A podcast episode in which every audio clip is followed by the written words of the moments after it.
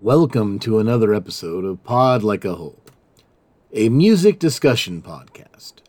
This is the second of a four part Mike Patton and Faith No More series. The first of which was our last episode, in which your hosts went through a Faith No More discography overview. This episode will focus on the extended Mike Patton works. This includes, but is not limited to, Lovage, Tomahawk, Fantômas, and of course, the mighty Mr. Bungle. If you've come here for John Zorn talk, I apologize. There is not going to be much of that. Next time, we will eat the main course of two episodes worth of in depth, track by track analysis of Faith No More's Angel Dust. Join us for our conversation, already in progress, of Mike Patton's extended works.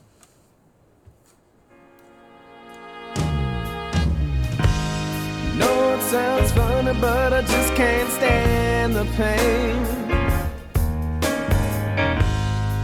Girl, I'm leaving you tomorrow. So that's all the Faith No More that's fit to print. Uh, what's amazing about Faith No More is it gave Mike Patton the opportunity to get his other band signed. And I, to this day, cannot believe that we even know who Mr. Bungle is. And the reason we do is because Faith No More made a lot of money. And the record label said, Hey, Mike Patton, you're in another band? Who's that? He said, That's Mr. Bungle. Take the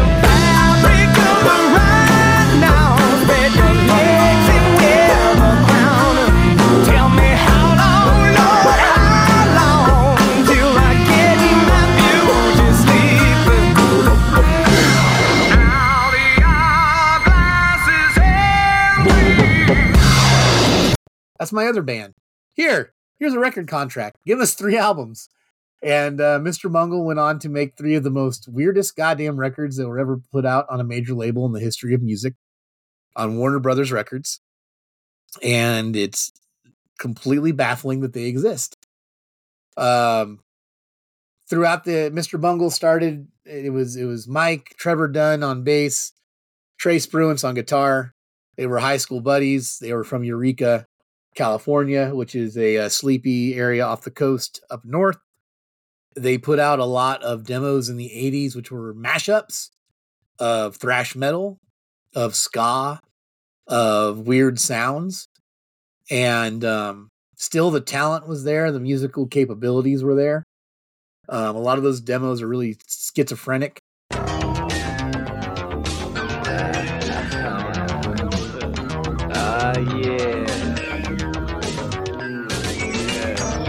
What's up?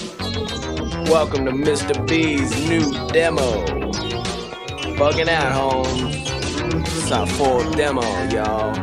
On the 4th of July. Y'all know 4 times 4 equals 16 tracks. Word. Divided by 2, which is half of 4, equals OU818. Ah, shit. Yo, Trey, what's a goddamn drum machine? Oh, damn. What if the motherfucker was done? You dumb motherfucker, what the fuck we gonna do now? Let, let- let- let me bust this Van Halen out one time. Yo, Oh, chill. Hey, Holmes. John Holmes. Heard that motherfucker died of AIDS or something crazy like that, man. Stupid. No way. Yeah, man, I heard he fucked 14,000 bitches, man. Oh, hi. Yo, man, that's fucked up. And How? You know the square root of 14 million is.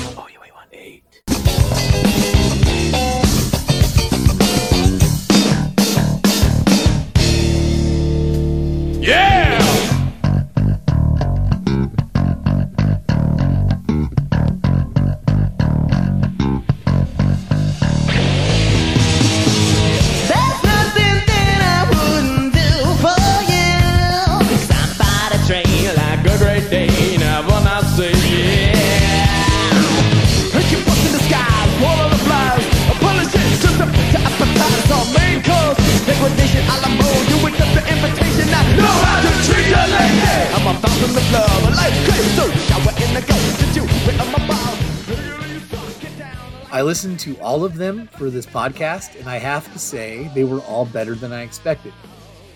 When you go back and listen to a band's early demos, usually you're getting ready to cringe to low, low quality, badly produced songs. Uh, most of those songs ended up on their title record, their debut album on a major label, and then the other ones were on a, a re-released um, album that came out decades later that we'll get to in a minute. Uh, but I actually, I, I think if you, if anyone's ever bored and they're near YouTube, if you look up Mr. Bungle demos, they're not bad. Uh, but that first album's where you're going to hear most of that stuff. That first album, Mr. Bungle, Just Yeah. self-titled. Self-titled. We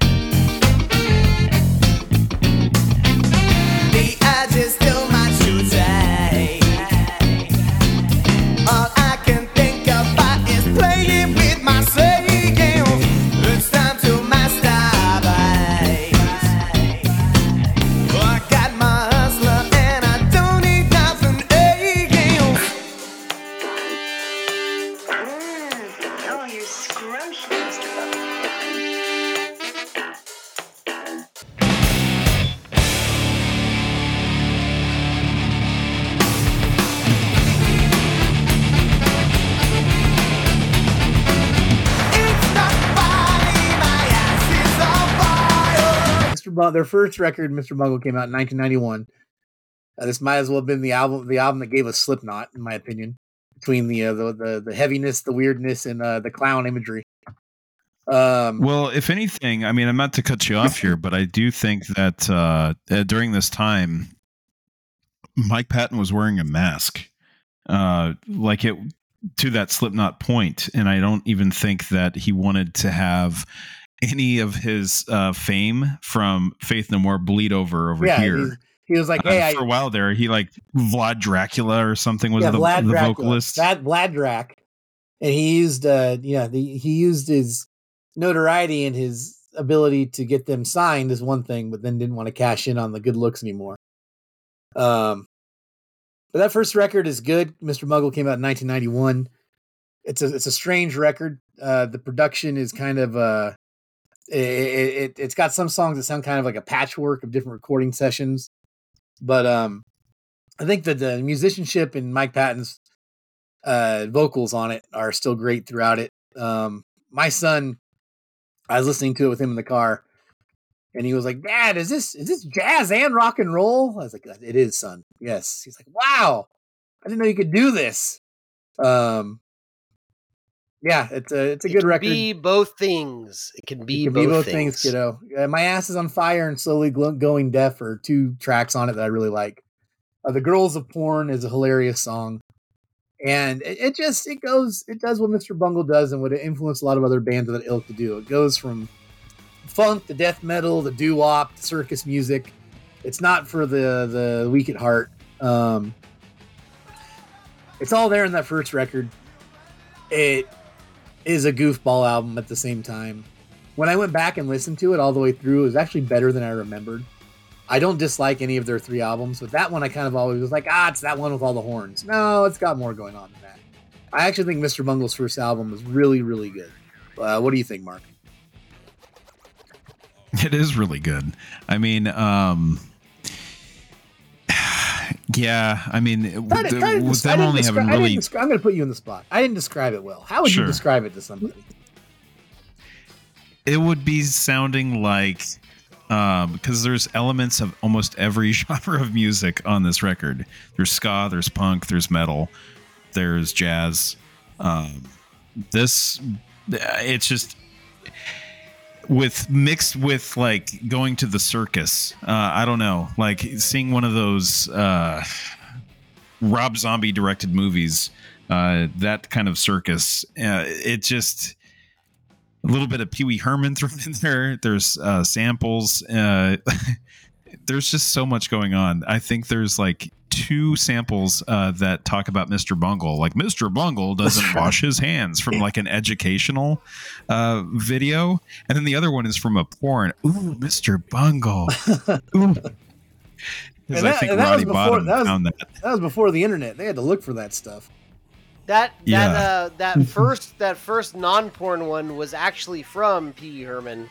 It was from his live HBO special, and they played like an Oh, old really? Antique like hygiene video, and it was yeah, it was that yeah, absolutely. So Yeah. funny connection, funny connection.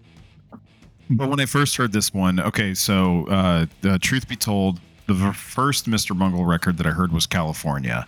I was blown away of how good it was, especially being a Faith No More fan. I was blown away. Like literally, that one is a fucking masterpiece. Um, and then that's where I went backwards. And uh, you know, working at the record store, you had some other Mike Patton nerds working there, and so then they would uh, the second record that they would uh, normally recommend would be this one, the self-titled, and then for the true heads that are really ready to put their waders on, um, that's where the Disco Volante comes in. Because that record, even though it's good, you really have to work yourself into knowing what Mr. Bungle can do because that one, whoo boy, That record. that is not you- for the faint of heart. Yeah, we'll talk about it in literally a few minutes. But when you know what you're getting into, Disco Volante is easier to deal with.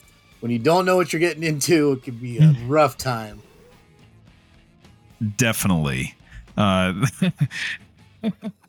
i mean that's where like people are like okay if you really want to tr- like be like a true mike patton head you're a big fan of disco volante Yeah. Uh, yeah, Yeah. Mr. But the first, I mean, it, it's still this. This record has like you know some songs that do have actually verse, chorus, verse. That's got some rocking parts on it. I I, I enjoy it. It's if you go look at like what are uh, Mike Patton's best ranked albums, you'll usually find Mr. Bungle, self-titled, and California in the top five uh, for any like all-encompassing all of Mike Patton's discography rankings amongst the Sure. internet. Eric, what'd you think of it? As mentioned, this is my introduction to Mike Patton. Uh, this my friend Greg Wolgast That's right. strong armed me into get it, buying this off of BMG or Columbia House, and uh, uh, you know I like the bass work. Uh, I fucking squeezed me macaroni when I was thirteen was the funniest song I've ever heard in my life, and now that I'm 42, I went back from oh god, this is fucking disgusting to uh, holy shit, this is kind of an amazing track, especially when it goes into "We came to party, That's right. we came to party all night long," and then you got the ah my fucking beer, man. You got the Dennis the Dennis Hopper. Uh, that being said, it's what produced by John Zorn, and you can tell this. Uh, uh, I don't know when I, I, I you can't go home again. I this was my introduction to Mike Patton, and when I was 13, I thought I was this I was in the stratosphere with crazy music. Now when I listen to it, I'm not really enjoying myself too much on this album. Unfortunately, That's fair. I ended up liking it more than I used to. You end up liking it less. That happens.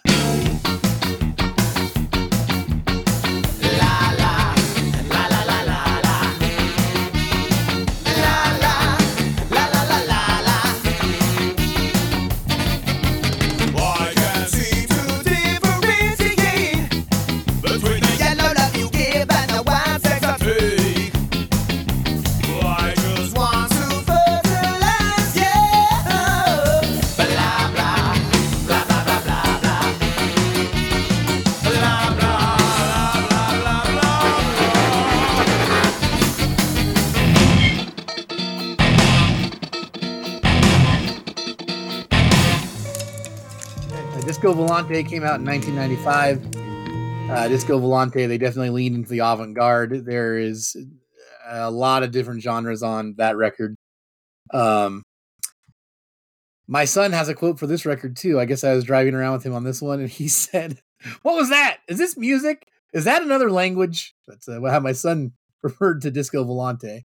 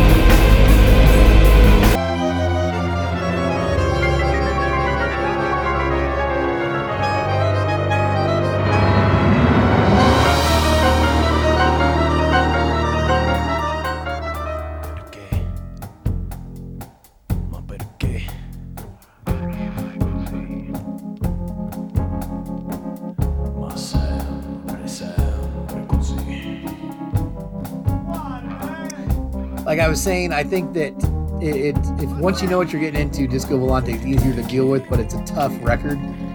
Um, it's got some parts though. It's like I don't feel like you got to eat your vegetables. I don't feel like you need to like work for it. I feel like most of the stuff is there. The good stuff comes up up front. But when I do listen to it now, I do I do find parts that uh, I missed before that I'm like, oh wow, that's neat. Like I just I missed that. Like there's a like it, it repeated listening, uh, it rewards it. Uh, such tracks as Chemical Marriage and Carry Stress in the Jaw are uh, pretty good and a lot of fun. But uh, and uh, Desert Search for Techno Allah is another one, which is a future vision of the band Secret Chiefs. But uh, this, the the highlight of that album is the closing track, "Merry Go Bye Bye," which manages to sound nostalgic for something that never existed. It sounds like the Beach Boys, and then it sounds like uh, crazy noise death metal stuff. But then it brings it all back home, and man, to blend it together, it's a wonderful song. That "Merry Go Bye Bye." Bring back the pain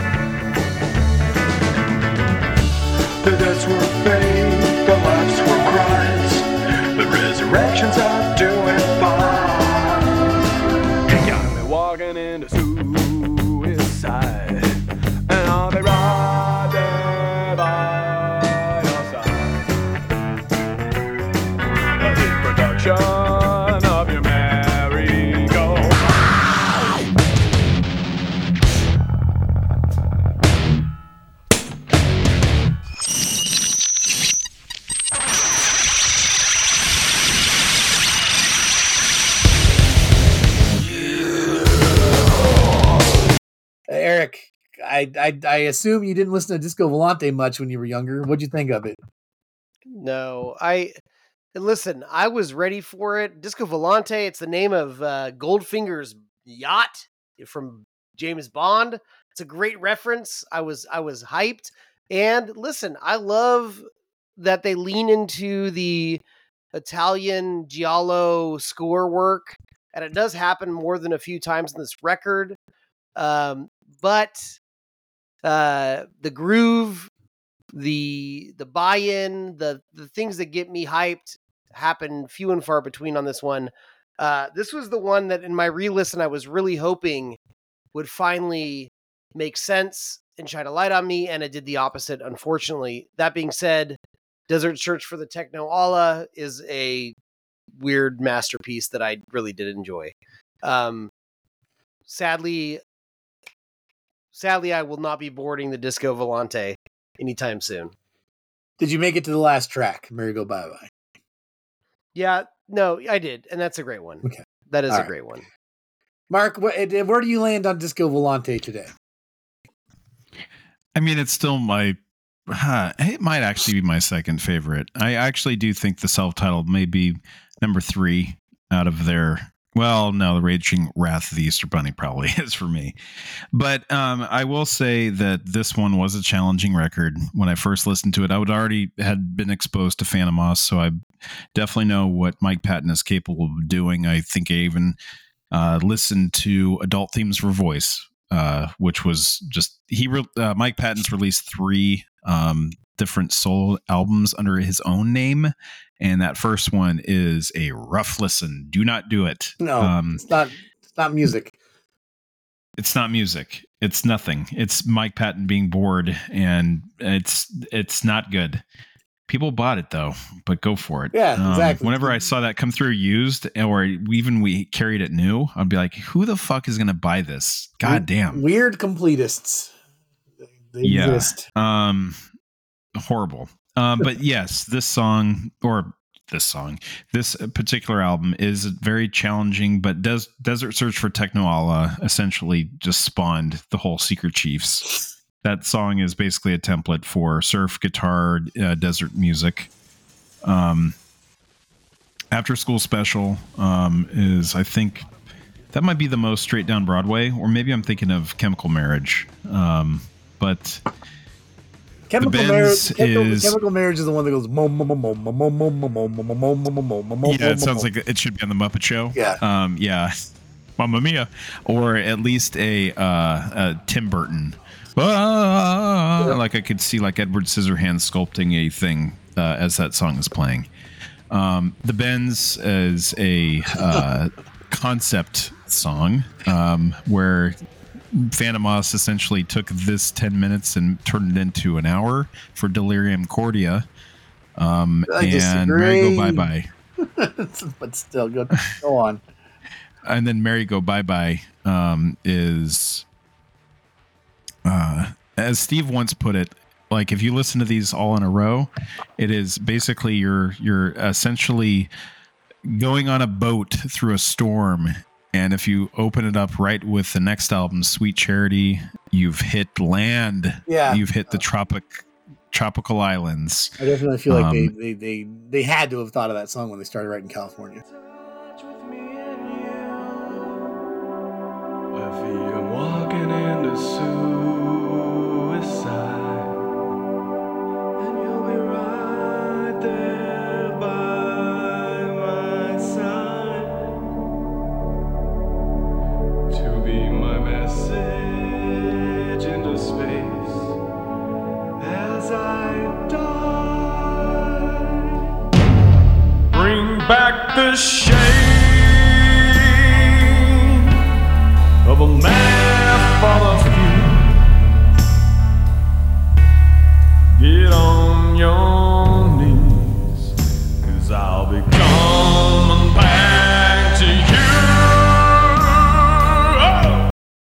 but uh, it's not bad, honestly. Um, if you are fully involved with Mike Patton's shtick, you will like this. If you don't, you will, like Eric, want to give this back to the Native Americans. Whatever that means, Paulie Walnuts. Paulie Walnuts. Or the the Italians. Yeah, it's fine. um yeah they they so then they they went to san francisco or they went back to san francisco. They recorded in a uh in a somewhere on the road uh, the in the neighborhood off the street named shotwell which i used to live off shotwell for a minute which i i appreciate that somewhere mr bungle is recording records down there. Um but they recorded and released california in 1999 and california is a masterpiece. It is very listenable it's as eclectic as the other albums, but it's just very listenable. Find my suicide.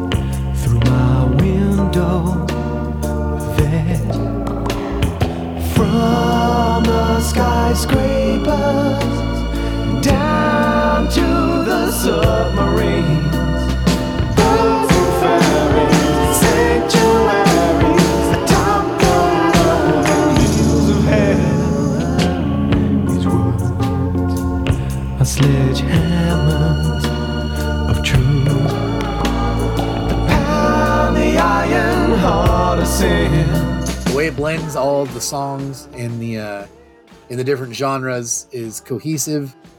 The foundation of the whole record, though, is kind of throwbacks to classical sounding music. Uh, you got some you got some Beach Boys in there. You've got some sun drenched, uh, you know, that Burt Bacharach stuff in there. Um, but then you're gonna have flashes of like Looney Tunes cartoon sounds, death metal guitars again, chants, robot sounds, um, opera, but it all is so cohesive. The songs all work on their own and also flow together very well. Uh, California is like my everything record. It's probably in my top 10 albums of all time. Uh, I, I, I never get tired of it. As soon as it's done, I want to hear it again. They didn't have any samples on it. Everything on it is done live, which is just bizarre when you listen to it. Um, there's nothing else to say about it. Like it's just something that I, I feel that when it came out, the critics were like, "Hey, this is great! I can't believe this." The fans were like, "Holy crap, this is great! This is better than we expected." They toured a little bit. I saw them on the SnoCore tour where they were wildly out of place with uh, uh, System of a Down and Incubus, um, but uh, they still played live, and uh, I'm glad I caught them. And uh, Mike Patton's vocals on it are amazing. You're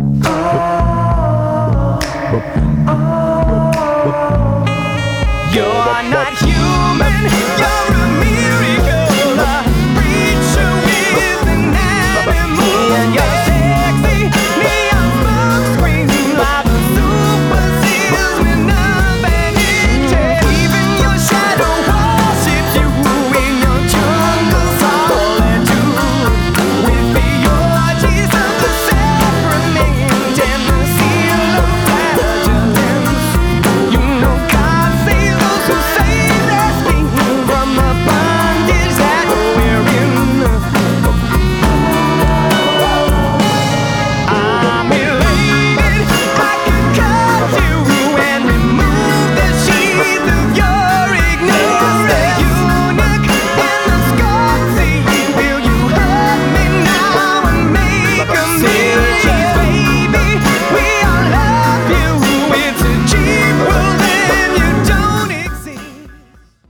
He's also starting to, as he sings, he's playing weird keyboards and synths live, which is kind of a feat in itself to do two things at once.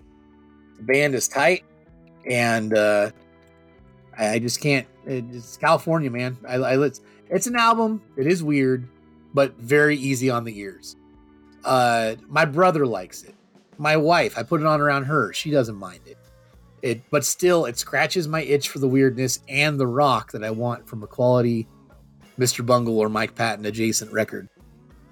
Uh, California is their masterpiece, and it is a masterpiece, and I cannot say enough good things about California.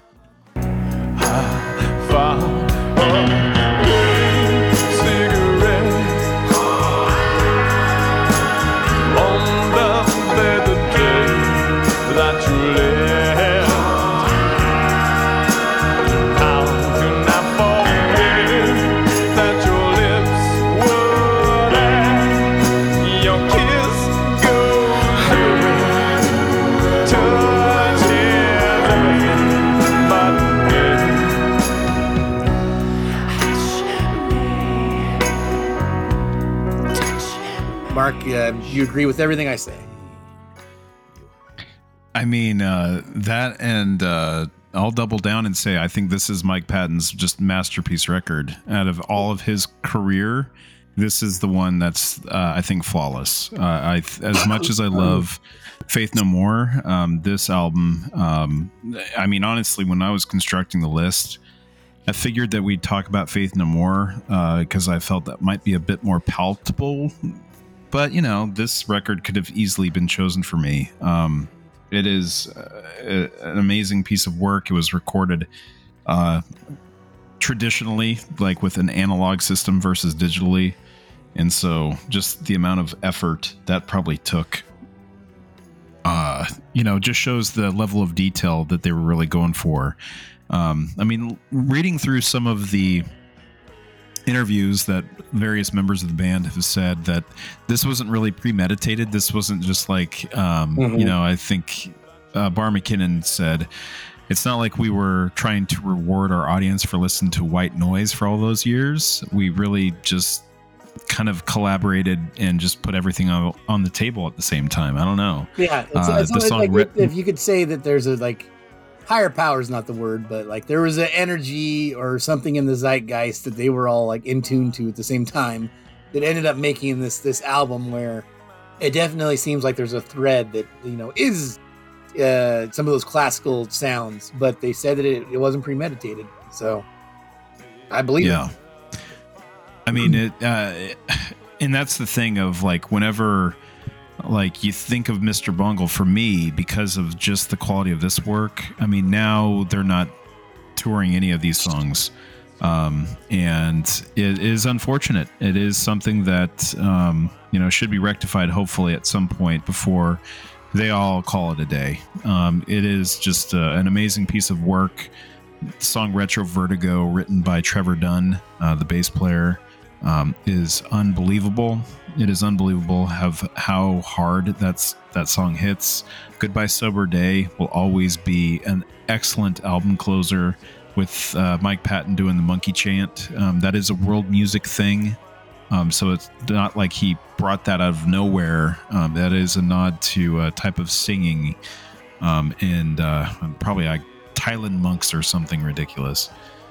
Um, but yeah, Pink Cigarette, uh, the kind of Brian Setzer uh, version of what Mr. Bungle would do with uh, none of them knew there were robots.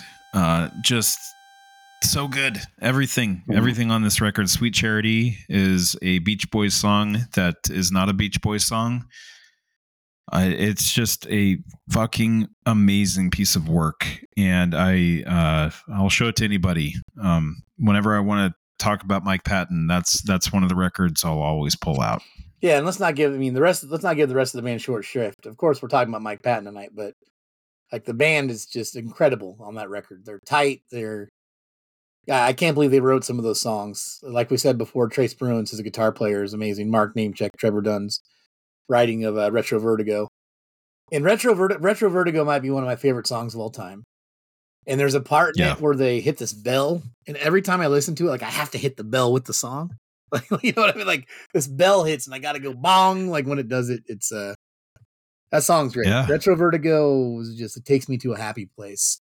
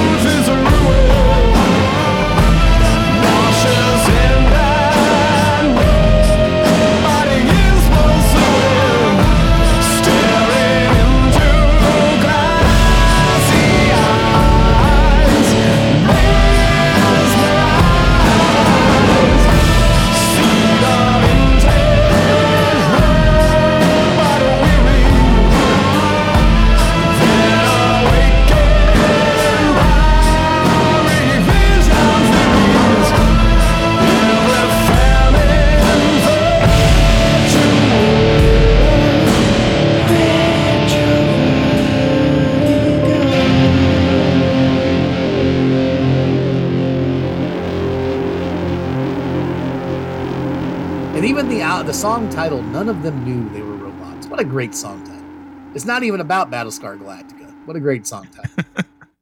um, Yeah.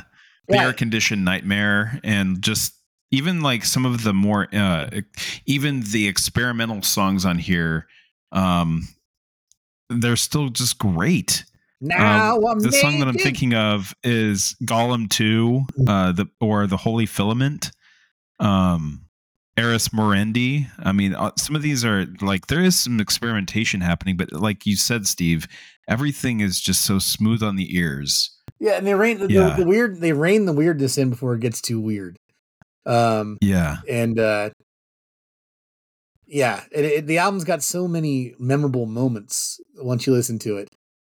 Like Ars that song that like you could like uh um have like two people on unicycles uh juggling like butcher knives that Yeah. that is some pure like great vocal work Yeah.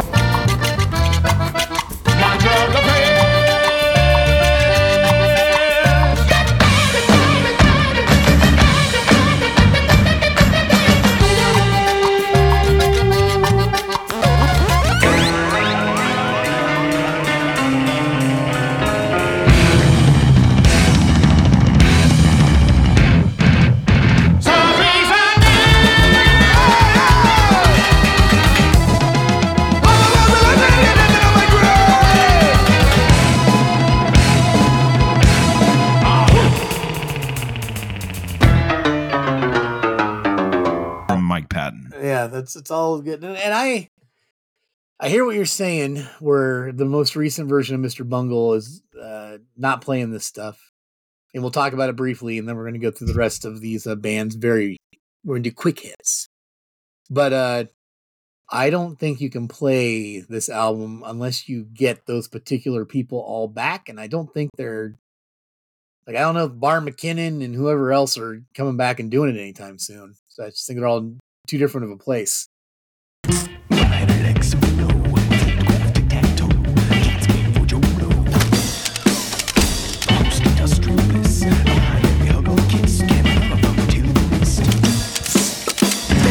Can,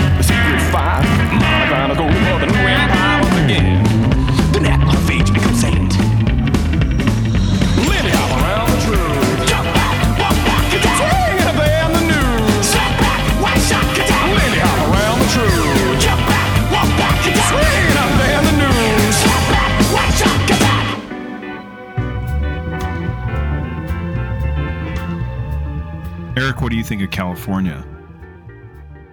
Oh, yeah, I'm moving my to. I'm tired of it. The taxes, and I'm getting out of here. Gavin Newsom's too much. I'm moving to Idaho. Thanks, Gavin, for five dollar gas. Uh, no, no, I, I'll take the five dollar gas. I'll drink it. I'll I'll put my mouth over that gas pump and I'll take it. Uh, I do. I California by Mr. Bungle is my favorite of the Mike Patton projects. It is a. I, I can't add to anything that you said.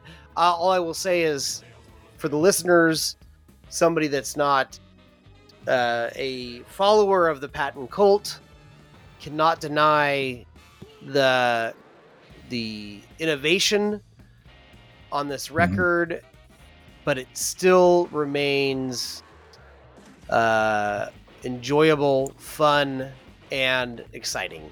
Uh, and you can listen to it a hundred times, and that will still be your takeaway from it. It's great.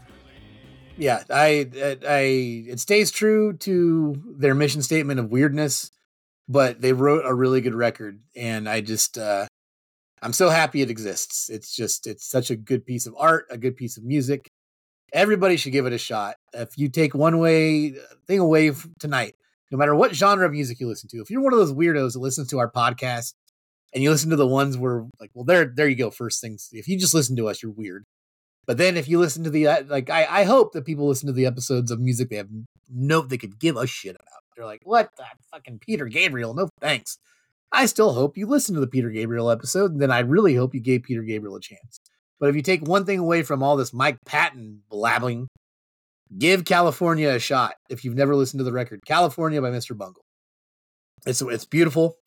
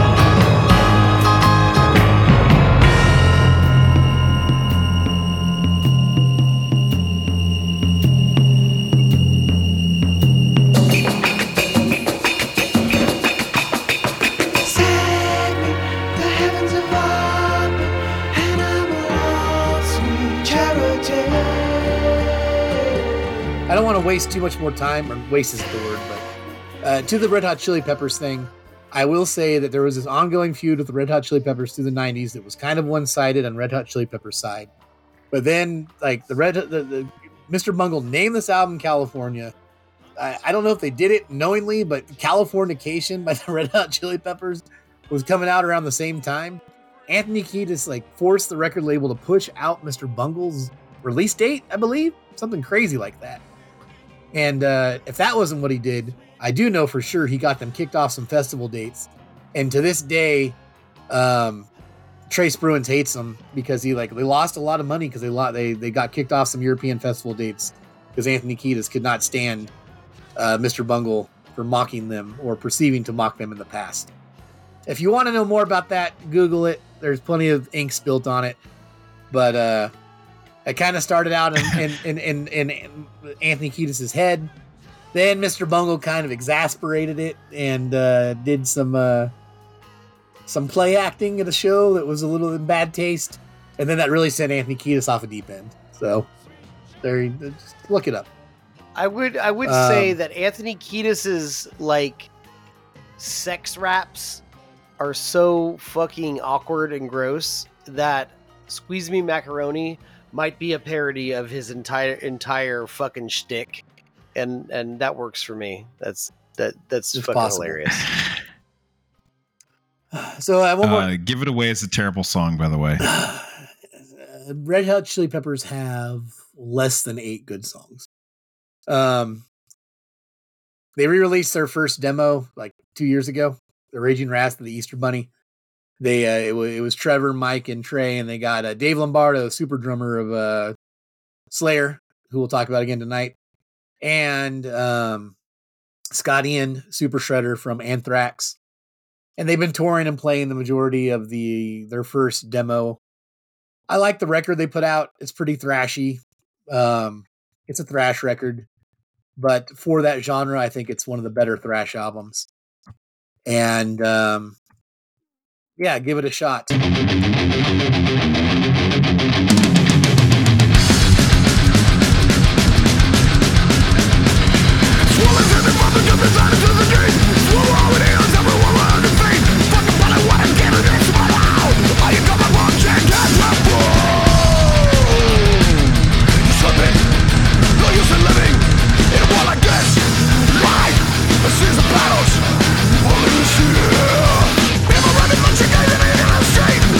We're gonna move on, and I want to wrap this up tonight. But I do want to talk about some of these other artists that were in this this thing that whose records we've been buying for decades here. But we're gonna go quickly. And Mike Patton released a, a vanity label's not really the word, but he and a friend put out they started Ipecac Records in the early aughts to release any kind of music they want. Ipecac is what you drink when you want to throw up. And I buy for a while I would buy anything that uh, came out in Ipecac, and then I didn't have disposable income like that anymore. And they've released some pretty weird stuff. Uh, one of the first artists that came out on there was Fantômas. Fantômas was probably the first big post Faith No More act with Mike Patton. And they released four records uh, the self-titled Fantômas, the director's cut in 2001, Delirium Cordia in 2004, and Suspended Animation in 2005. Fantômas was and is Mike Patton, Buzz Osborne from the Melvins, Trevor Dunn from Mr. Bungle on bass, and Dave Lombardo from Slayer on drums.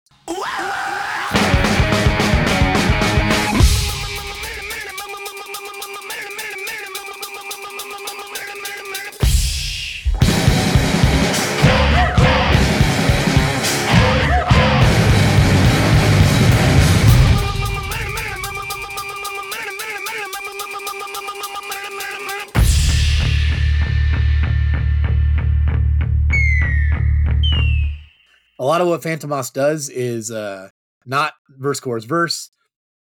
It is kind of like freestyle jazz, but it's written. I think there's some of that crazy Brian Eno, like you know, Brian Eno, John Zorn, uh, writing a number down on a sketch card and then trying to play what music might go along with it. Stuff going on. I think all their four albums are pretty solid in different ways. The second album, the director's cut, is definitely a highlight. The director's cut is probably also my top five Patton projects of all time. Definitely in the top 10. The director's cut was just a bunch of covers of music, or uh, I'm sorry, uh, scores, like music from movies. Uh, Night of the Hunter, Rosemary's Baby, The Godfather, Twin Peaks, and then a bunch of like really old 1940s, 1930s stuff, which is Mike Patton's whole deal. Best luck you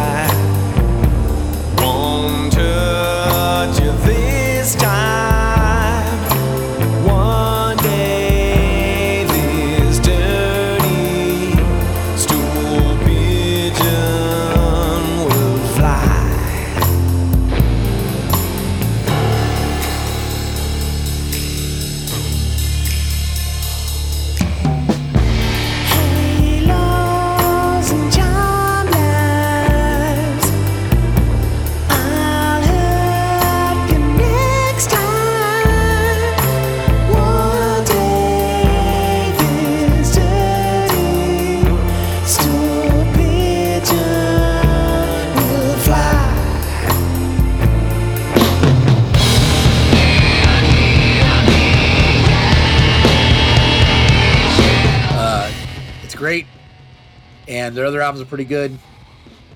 Uh, what do you guys think of Fantômas in general? What's your favorite Fantômas album? So for me, uh, yeah, the director's cut is certainly the uh, the shining gem in that discography. But you're right; all four records are are very solid. Suspended animation has kind of this cartoony sound effect, uh, but was in the form of a calendar for the artwork. It, uh, for the month of April, every song was a, a day uh, for that month. And even though it had uh, such a very cartoony uh, uh, theme, um, and then Delirium Cordia, it's about an hour, uh, about a surgical nightmare. Um, and this is once again Mike Patton playing with the idea of concepts. They didn't tour that that particular album. And every now and then, when they would tour, they would do like a New Year's show. Uh, Ipecac, I think, would do a New Year's show every year um, out in San Francisco. And uh, in one year, they had a live album with the Phantom Fantômas Melvin's Big Band. So they basically just played both uh, sets of songs and with Dale Crover and Dave Lombardo both being on stage. Um, Which it's a pretty good recording that's out there. Yeah, which I think is what influenced the Melvins to have two drummers for a few years.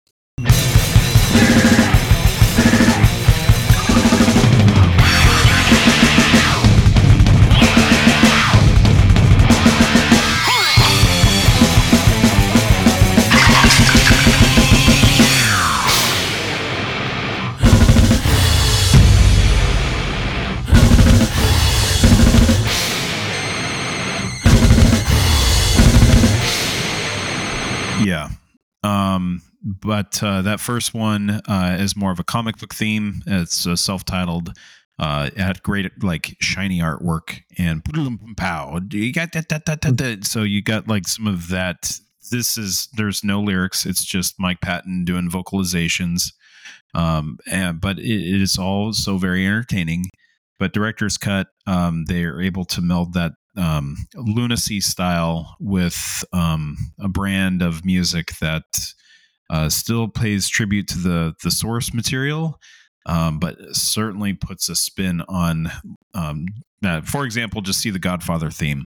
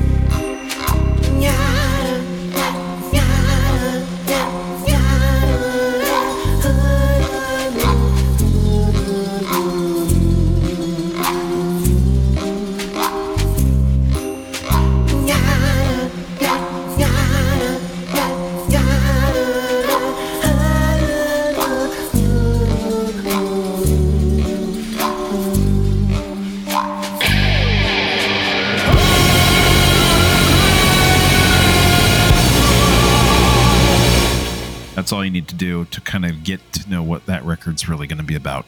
It's a really cohesive record too. But overall, You- good stuff. the It's dire- good stuff. Yeah, the director's cut. You can listen to it all the way through, and it's like a good album. Uh, the other one's a little bit more challenging, and yeah, that first one a lot of percussive vocal stuff going on, but uh, good. I think it's good. That first record. Uh, Eric, what do you think of the the Fantômas over? Uh, Oh, and uh, real fast before Eric begins, I just want to say that when you see them live, they are an well-oiled machine. Um, it sounds just as tight and um, cohesive as it does on record, and that's what's the most impressive thing about seeing Fantômas live. Eric, so I agree that director's cut is a gem. It is up there in this topic, but also I've always considered that one of my favorite uh, albums. It's very, very good. Um, love the take on that. Um, uh, and the Delirium album, which is like one long song, I appreciate that adventure, and it's a satisfying journey if you go on it. Um, for me though, and I apologize, and I'm gonna not try to stay positive, but a lot of the the other Fantômas albums introduce what I can't, wh- wh- where I do not follow Mike Patton.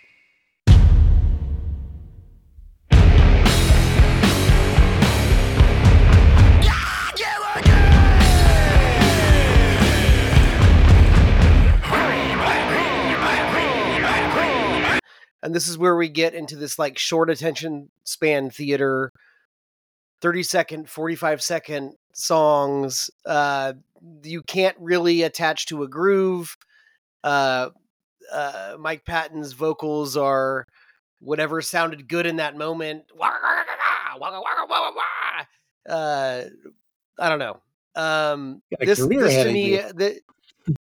this is not this is not a i don't it's hard for me to uh, to get I, I know what he's doing he's trying to make a comic book on this record he's trying to make a cartoon on this record i get it uh this is not a fun listen for me um some of those actually like i could i actually find that his vocals his vocalizations almost distracting i could i could almost follow whatever the rest of the band is doing uh in those cases i would say uh mike patton more like send mike packing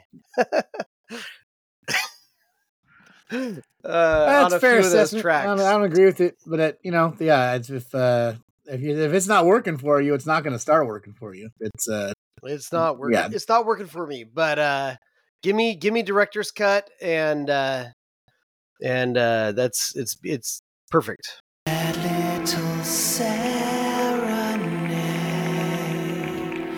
Song of my heart's composing.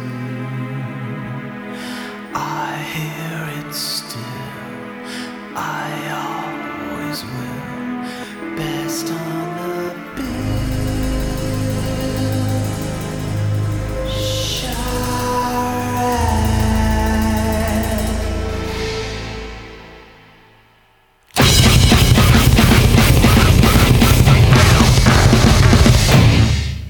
Wonderful. I saw Fantômas a few times live, saw him at Slim's, and then I did go to one of those New Year's Eve things.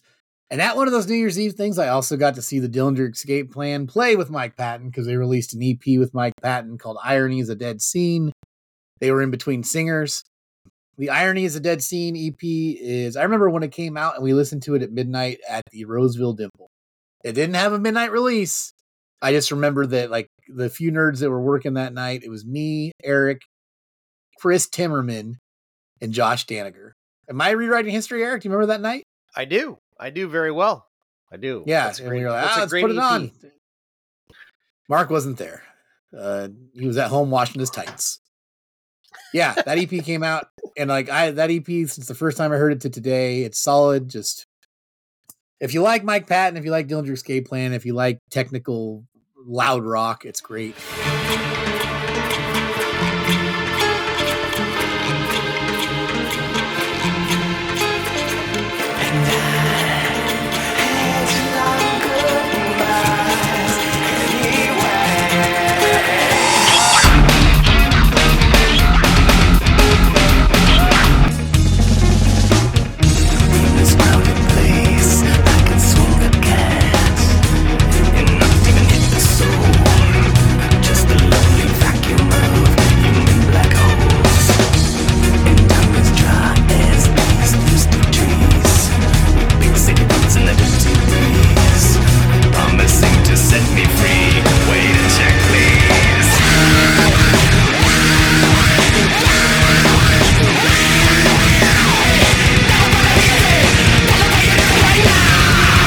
Got the song called Good Dogs Do Bad Things, which is a great song. You get to hear all the different vocal stylings of Mr. Patton with a different band that you can tell is influenced by Faith No More. That's just jazz to be doing that stuff with him. Cover you got a you got an Yeah. Aphex Twin cover. Yeah. Come to Daddy. Great. Yeah, it's four Yeah. songs. They're all quality. Any- No, it was really good. Yeah. I enjoy that uh, quite uh, quite a bit. You see, I you- was getting into hardcore music at that point, and Dillinger's Game Plan was one of those bands I was starting to get into, and having Mike Patton work with them was kind of peanut butter and jelly. and I bet you celebrate it to this day.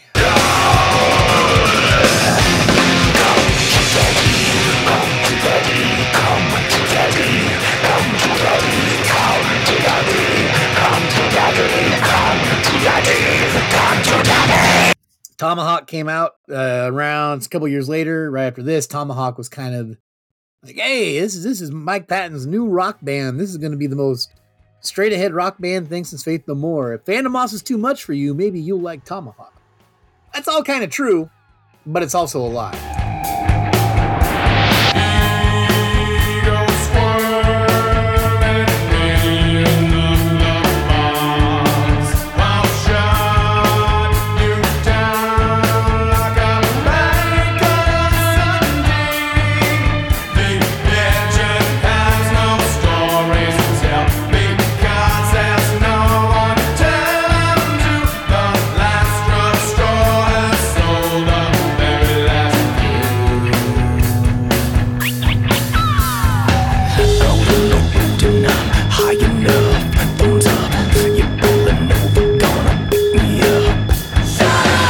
Tomahawk was never really Mike Patton's band. Tomahawk started out as Duane Denison's band from Jesus Lizard.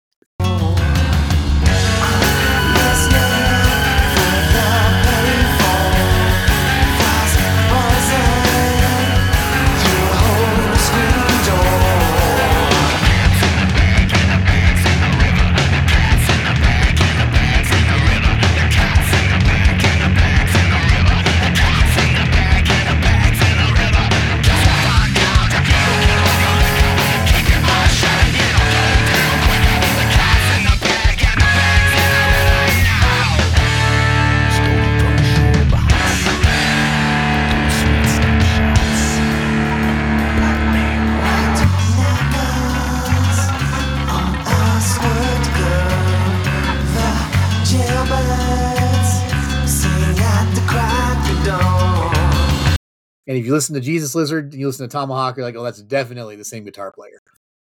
Uh, but that doesn't mean that his heart's not in it. And I think Tomahawk has put out a pretty solid group of records.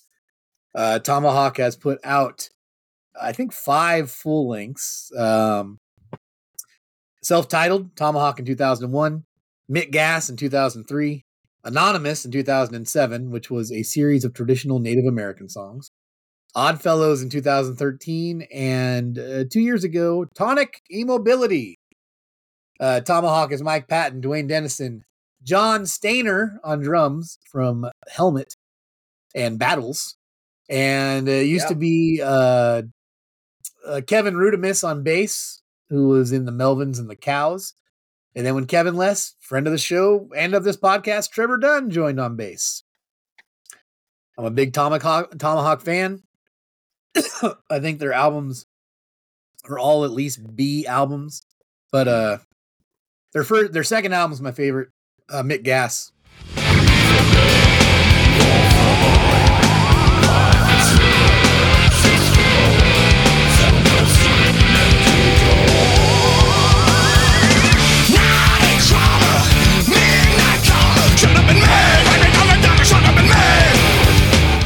but I really like the rest of them.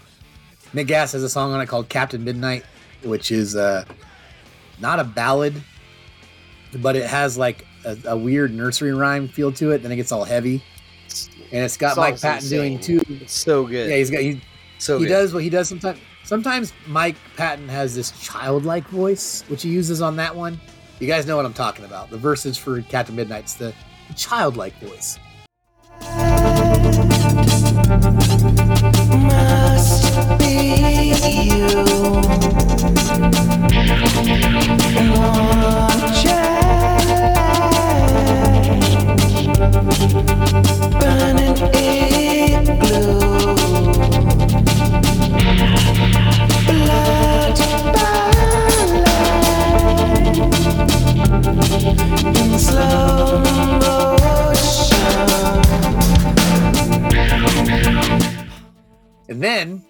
when the chorus is hit, it's kind of like the uh, gentle art of making enemies Patton, like the like the gruff, like bah, bah. It's uh, a great mix. Um, the first album too has some bangers that like I'll never forget. Uh, 101. Um, uh, oh, God, great. No, he'll never forget him, but he can't remember the song God, titles. God hates a coward. God Hates a Coward, uh, yeah, that's the one. Um, uh pop three or something like that like this uh beats gonna win me a grammy that song Cats in, That's cats another in the good one. bag and the bags in the river. Cats in the bag and the bags in the river. Yeah, that's all a lot of great stuff. Uh, yeah it's just it's they're rock songs, but they're they have a touch of big weirdness to them. They're groovy. The guitar work to me is actually more important than the vocalizations. Uh, gentlemen, uh, favorite Tomahawk album, general Tomahawk ideas. okay i'll go first um so uh i will say tomahawk uh it was a band that i remember reading about in the prp uh that old website It still exists. Uh, was I still basically go to it. I, still exists and i remember we were at uh, stephen jason's apartment and uh, that was the news item that mike patton is going to form a band called tomahawk and we all enjoyed the name tomahawk. Uh, and uh, not to make sure that it wasn't a chief wahoo situation um, you know there was a respectable uh, nod to native american music traditional music on that anonymous record which i actually really kind of enjoy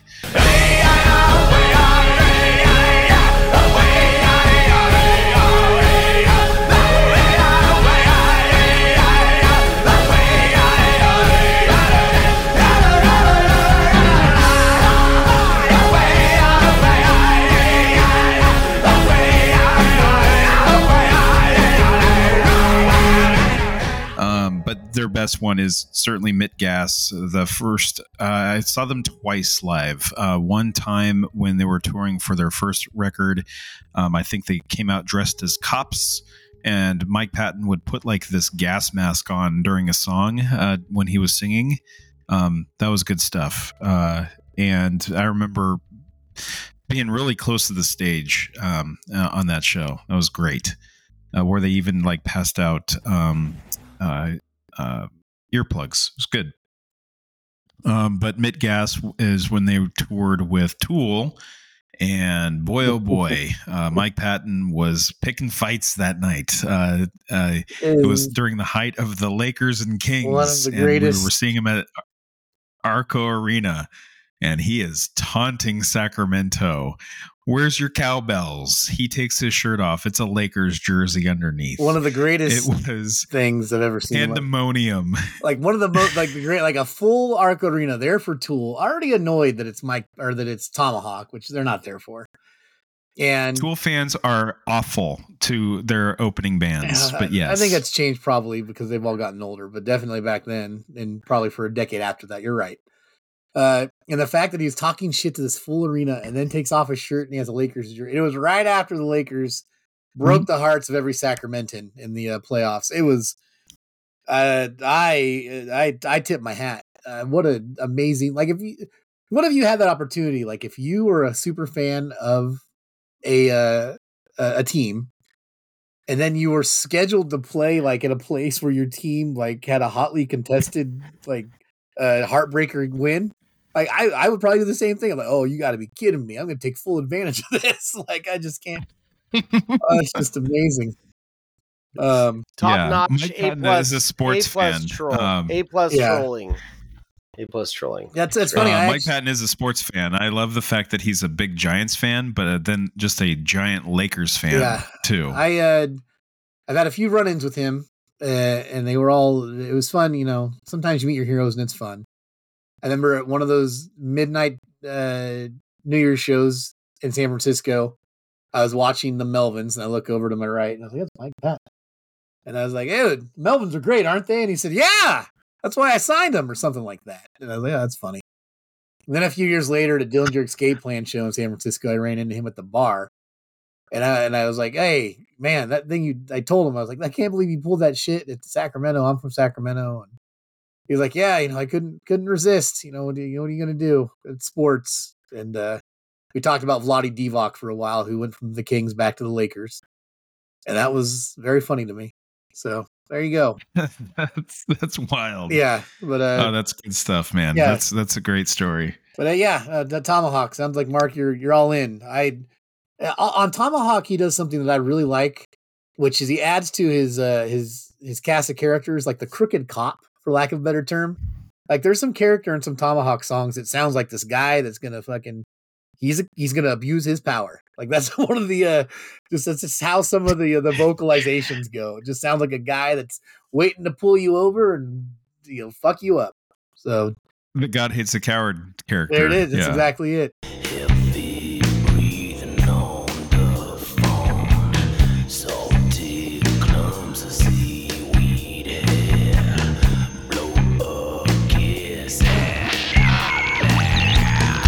Far as consistency goes, like their albums are pretty fantastic. I uh I enjoy the first and second uh second one a lot. Uh Oddfellows has this song called Stone Letter that I really like. Um I don't have any notes on the new one, but it's fine. Uh the Native American one uh what what I thought was very interesting about that one is that most of that record was put together uh, not by uh, Mike Patton, anonymous. Uh, it was mostly put together. I couldn't help but think of some of his vocalizations sound like Ernest Goes to Camp. Mr. Uh, Denison was touring and he would pop in at Indian reservations and get what their sound was. Mike Patton allegedly kind of phoned his part in. I think the music is much more interesting than than the vocals on that record. But overall, Tomahawk I think is is a great rock band. I enjoy it a lot. I think uh, one consistent uh, aspect of it, besides the guitar playing, is also the drums. Uh, John Stanier, very consistent drummer. The guy likes a good, like you know, uh, tight beat. You'll find that on Helmet, but also definitely in battles. A good drummer. Battles is great. If you haven't listened to Battles, that'll that, that'll fill your weekend with some joy.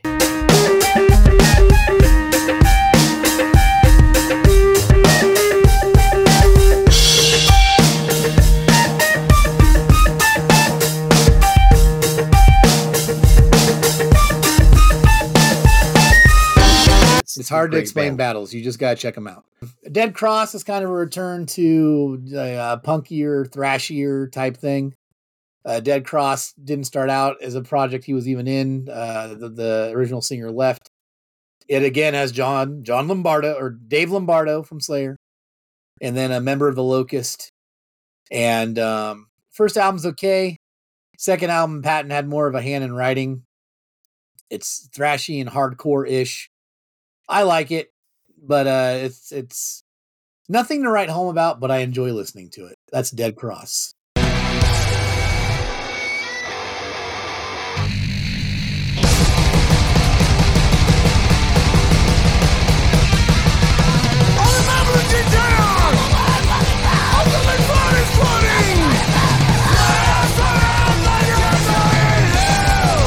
Is that your assessment, gentlemen? Nothing to write home about, but not bad.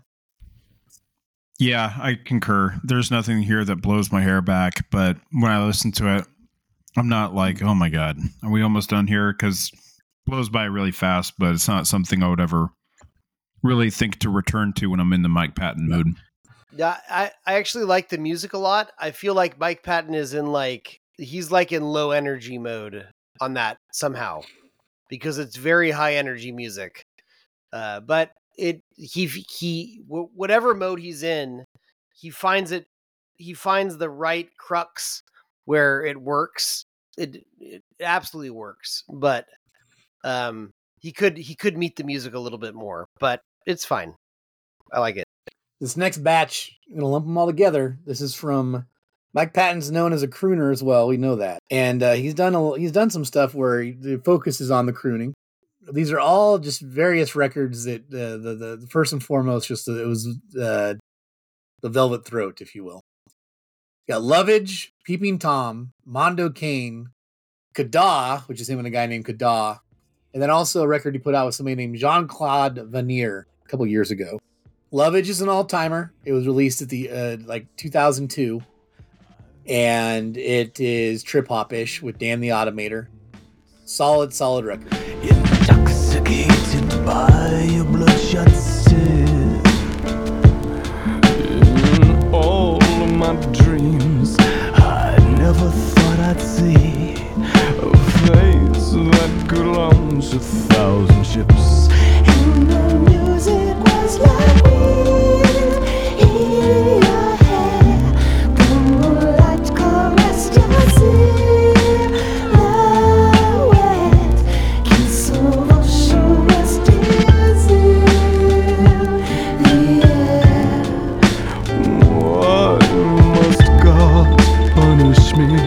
Tom, better than I, re- I remembered.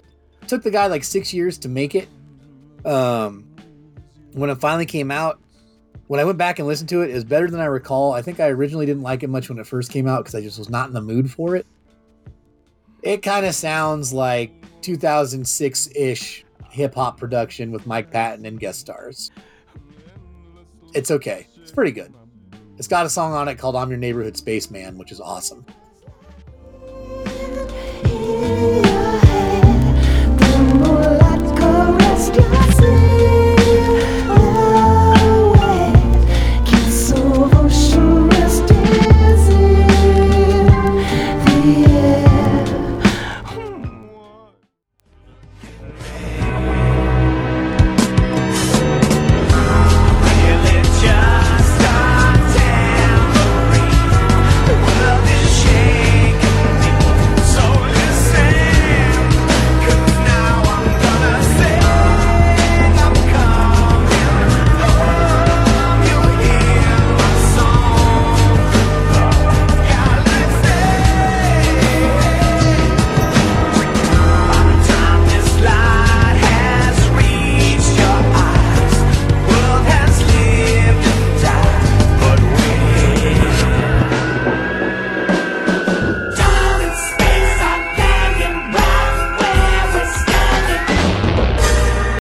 Mondo Cane, I didn't really listen to it much until we recorded this.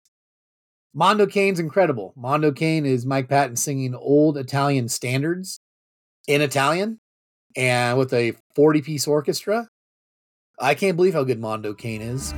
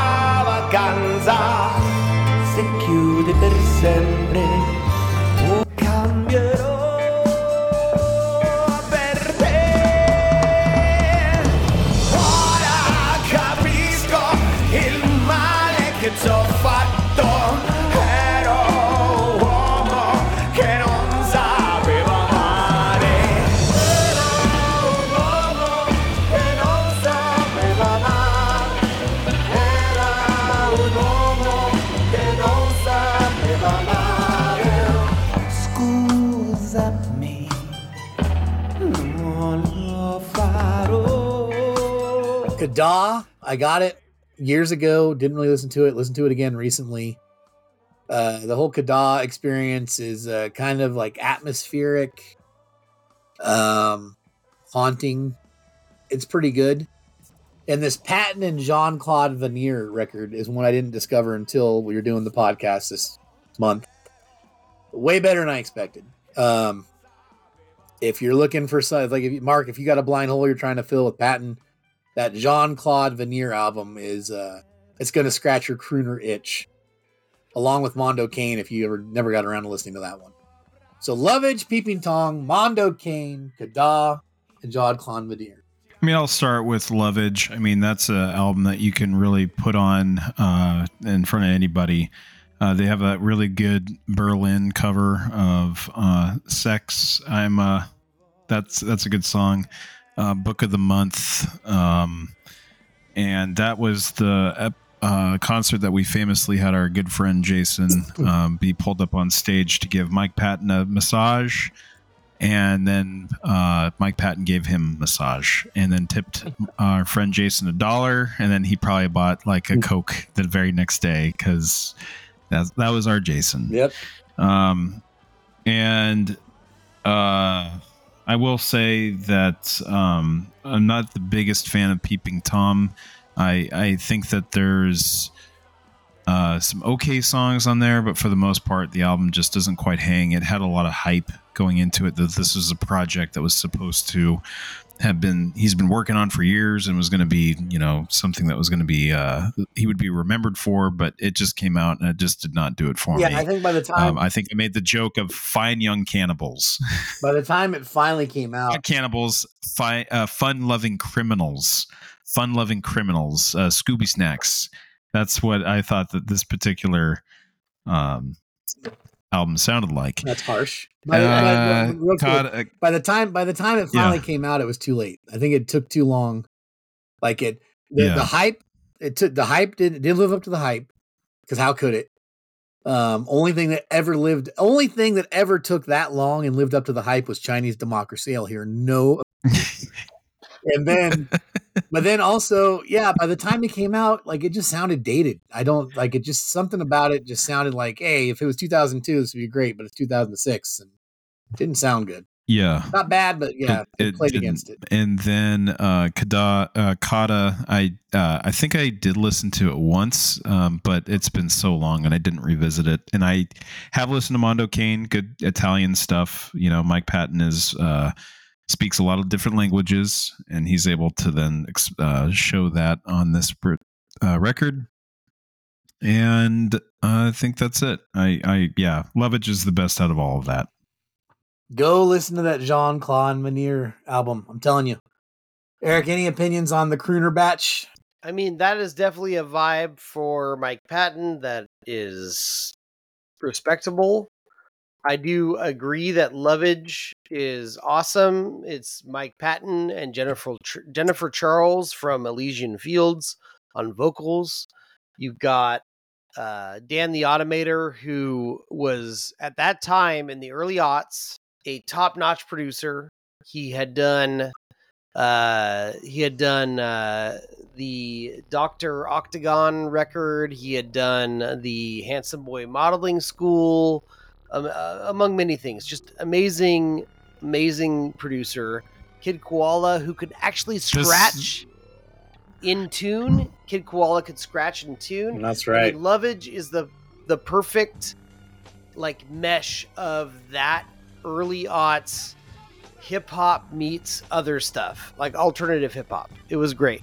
Uh, I mean, uh, not to cut you off, but this Yeah. uh, album kind of was the gateway for me into Handsome Boy Modeling School, which is this is like a spiritual like sequel to it, and then Deltron 3030. Those were Yeah. like Yeah. This record was existing within that orbit.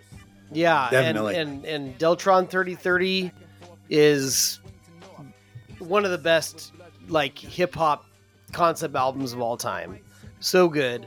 The first Handsome Boy album is amazing. The second one has Mike Patton on two tracks. It's pretty good, but Dan the Automator is getting into some crossover stuff where you've got I don't know Sam Smith or I whoever at the time. It it Sam it, Smith. It was fu- it was fine, but it was it was not hip hop. It was uh, they were casting their net a little too wide, where it it lost a little bit of its credibility. Um, that being said, Peeping Tom uh, is I actually pretty much agree with Mark. It it captures a couple great songs, but and the whole thing is absolutely listenable, but it's a little late. It's a little late. Yeah. And Mike Patton was involved with the stuff when it was when the irons were hot in the fire. Very interesting that he just sat on it for so long. But That's what uh, happens when you when you got doing Fantômas, doing Tomahawk at the same time. Didn't get a chance to go back to true, the studio. it's true. and, you know, It's true. Do it. It's true. But did, did But, you listen? uh, did you listen to Mondo Cane? Did you listen to Mondo Cane? I did not. I did not. I did not. I'd say that uh, if you're to if you, if you have it within you to listen to anything that we you, you didn't get around to in your deep dive, Mondo Cane would be uh, one of the things to get into. Yeah, that's that's the other artists that were the actual artists, and uh, we'll do a couple quick hits here, and then we'll be done. Uh, I'm just going to go through and read this list of like yeah, this is not even a comprehensive list of guest stars. I'd say this is half of it. And when I kick it to you guys, it's just because you might have an opinion on it, but you're not going to have an opinion on most of, most of these because they were surprises to me. Means that they definitely are surprises to Eric and maybe Mark. Uh, yeah, Mark has no time for nonsense. He's in his 40s now, so I don't I don't see him sitting down and being like, "Oh, I want to go see what the uh, the Dub Trio did with Mike Patton." Yeah, he did put out a few songs with Bjork. You guys remember that album, Medulla, the Bjork with uh, Patton and uh, uh, Well, that that's that's fucking cool because her whole thing on that one was like mouth music. So it was Rahzel from the Roots and Mike Patton who had made a career of mouth music at that point. That and then Bjork kind of sounds like Nell when she talks, so it's all ties together. there's two songs on that record that they, that that Mike Patton's on with Rahzel that are really cool. Probably the last Bjork album I bought. I bought her first five albums. I used to be a big fan. Uh, the Alain Johannes Trio. If you find the the song or Alain Johannes Trio, if you find the work he did with them, it's actually pretty good. I don't know how to describe it, and I'm not going to try it now. Uh, Carla Hassett, that was something.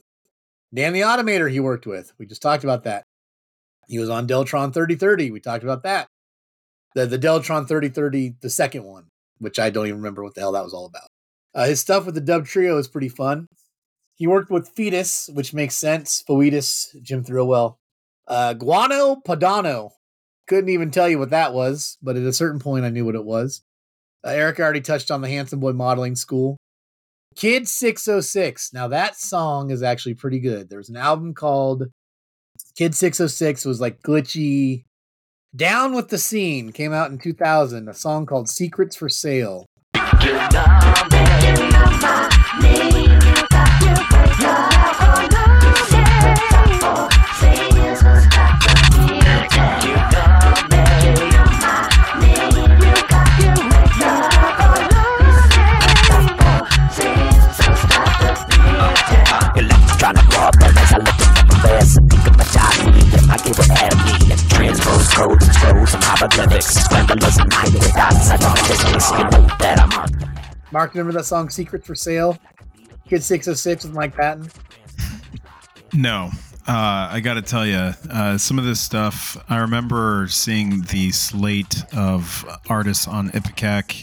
and I did try to catch a few of them, but man, I You- gave up on that quest You pretty never listen to Secrets for Sale. You should listen to that song.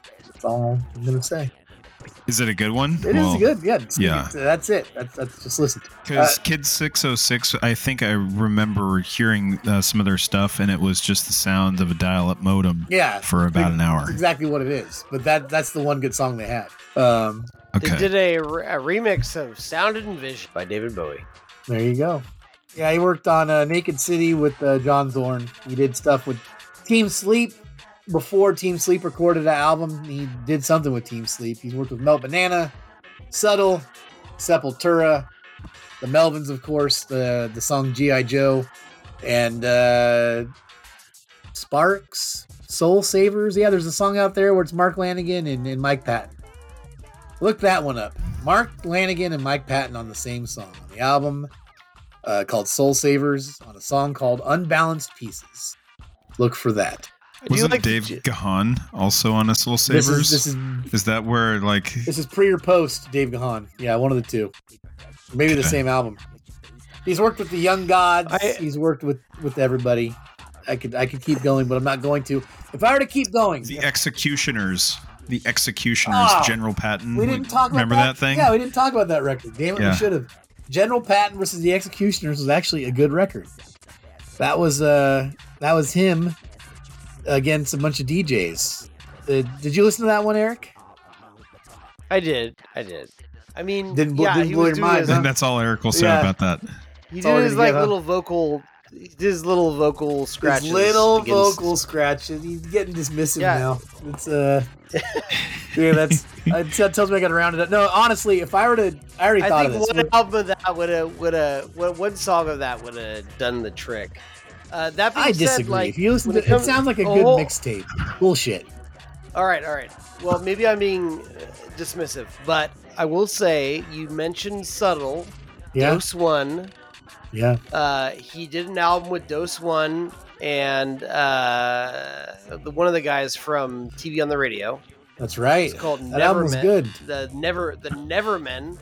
That's a really cool album. I, I I really think that's that's a that's a bizarre, but it works kind of album. That uh Nevermen. Check it out. Yeah, we could keep going, folks. If we were to go through this whole thing here, it'd be like the that one episode we never released where I just read a Wikipedia article about uh, LucasArts video games. Um, we're not going to keep going, but uh, the point is, is that uh, Mike Patton worked with a lot of people. The the many artists that he he worked with proper and released actual albums uh, with are almost all worth seeking out. The majority of them have some very high highs and the lows are usually at least uh, enjoyable. There's a reason that many people still go back to his uh, discography. He also scored movies. He also did work in video games, vocal work in video games. He's done it all. That Mike Patton.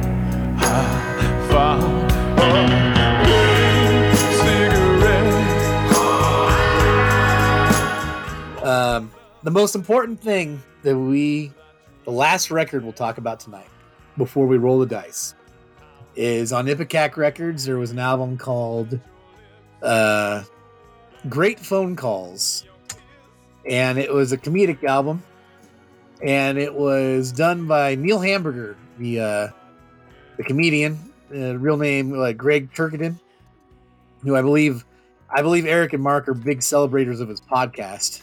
Um, on cinema, On Cinema. uh, that he Yeah, does with Tim Heidecker. Yeah, Yeah. but uh, and Yeah. every now and then he'll be on Office Hours in his uh, Neil Hamburger character. Yeah, yeah Neil Hamburger's Um, a, a crack up. He's ridiculous. Like it's so bad, he's a good comedian. But on this one, one, When we saw Faith No More, he emceed that night. yeah, that's right. There's, there's. This is just a CD of phone calls, and Mike Patton's on one of them. And they're just. This is back when you could crank call people. It's just Jerky Boys bullshit. But there's a guy that Mike Patton calls somebody in the middle of the night, and he's like, "Hey, you teach sax lessons?" And she's like, "Yeah." He's like, "Well, can I do them at midnight?" She's like, "Why?" He's all, "I play music. I play music of the night. Read my lips." For the night. Yeah, music for the night. Read my lips. Scary. Just- you got to hear it. Listen, li- And, and I think he even asked that woman, you know the difference between your dad and I? I'll fuck ya.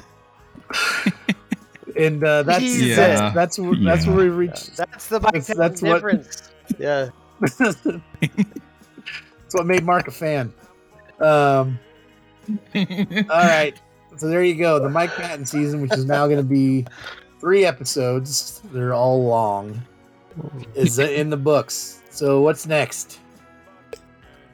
All right. All right, Let's Eric. Uh, We've touched on so many pull it out. so many artists that were influenced by this guy and uh, are from this this this area. What what could possibly spin out of all this? That's a four. A four. Well, guys, it is time to put on a little makeup. It is time to uh, whatever the rest of that song goes. We'll get into that. but our next destination, uh, we're not going up. We're going to the System of a Down, nominated by Steven. Oh, toxicity for the album That's right. Toxicity of Our City You see? uh, released in 2000. So There you go. What- We are going to be talking about somebody who uh JNCO jeans. 2001 actually. It was actually a week before September 11th. Wow. Um So we're gonna Well, be sitting in go. nu metal. We're gonna be sitting in nu metal a little longer. It's All right. it's too a little All right. longer. All right. No, this, no, All this- we never even touched on nu metal, real nu metal. No, this is a. Yeah, unfortunately, we're not going to do discography episodes anymore, so we can't go traipsing through the cornfield to celebrate this episode coming up. But uh, what are you going to do? but I'm actually excited. I haven't done a run through of System of a Down in a bit. Um and uh, I'm very intrigued to see what Eric has to say about old I System of a Down. S O A D. only A D. one song. I only know one song, Surge, and uh, we'll see what what happens. Activity. The toxicity of our city, of our city. What you the? How do you? Disorder!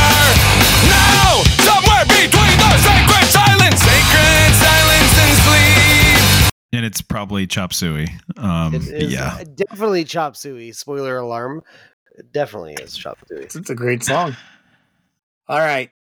Well, uh, this is Steve and Mark and Eric. And until we go to toxicity, toxicity, we hope we brought you closer. To Pat. There you go. Closer to Pat. Closer to closer to Pit Pat. I love you. Hello? Yeah, you give sax lessons. Not this time of the night. Studio. Why not this time of the night? I'm only up this time of the night. Uh, I play music of the night. uh, well, if you could call at, what is it, 10 o'clock, 11 o'clock. No, no, no. I'm not awake during the day. Uh, Read my lips. Scary. Sorry, the instructor is not available right now. Oh man.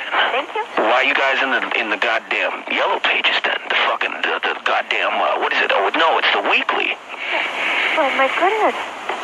This is, In parentheses, no gig too scary.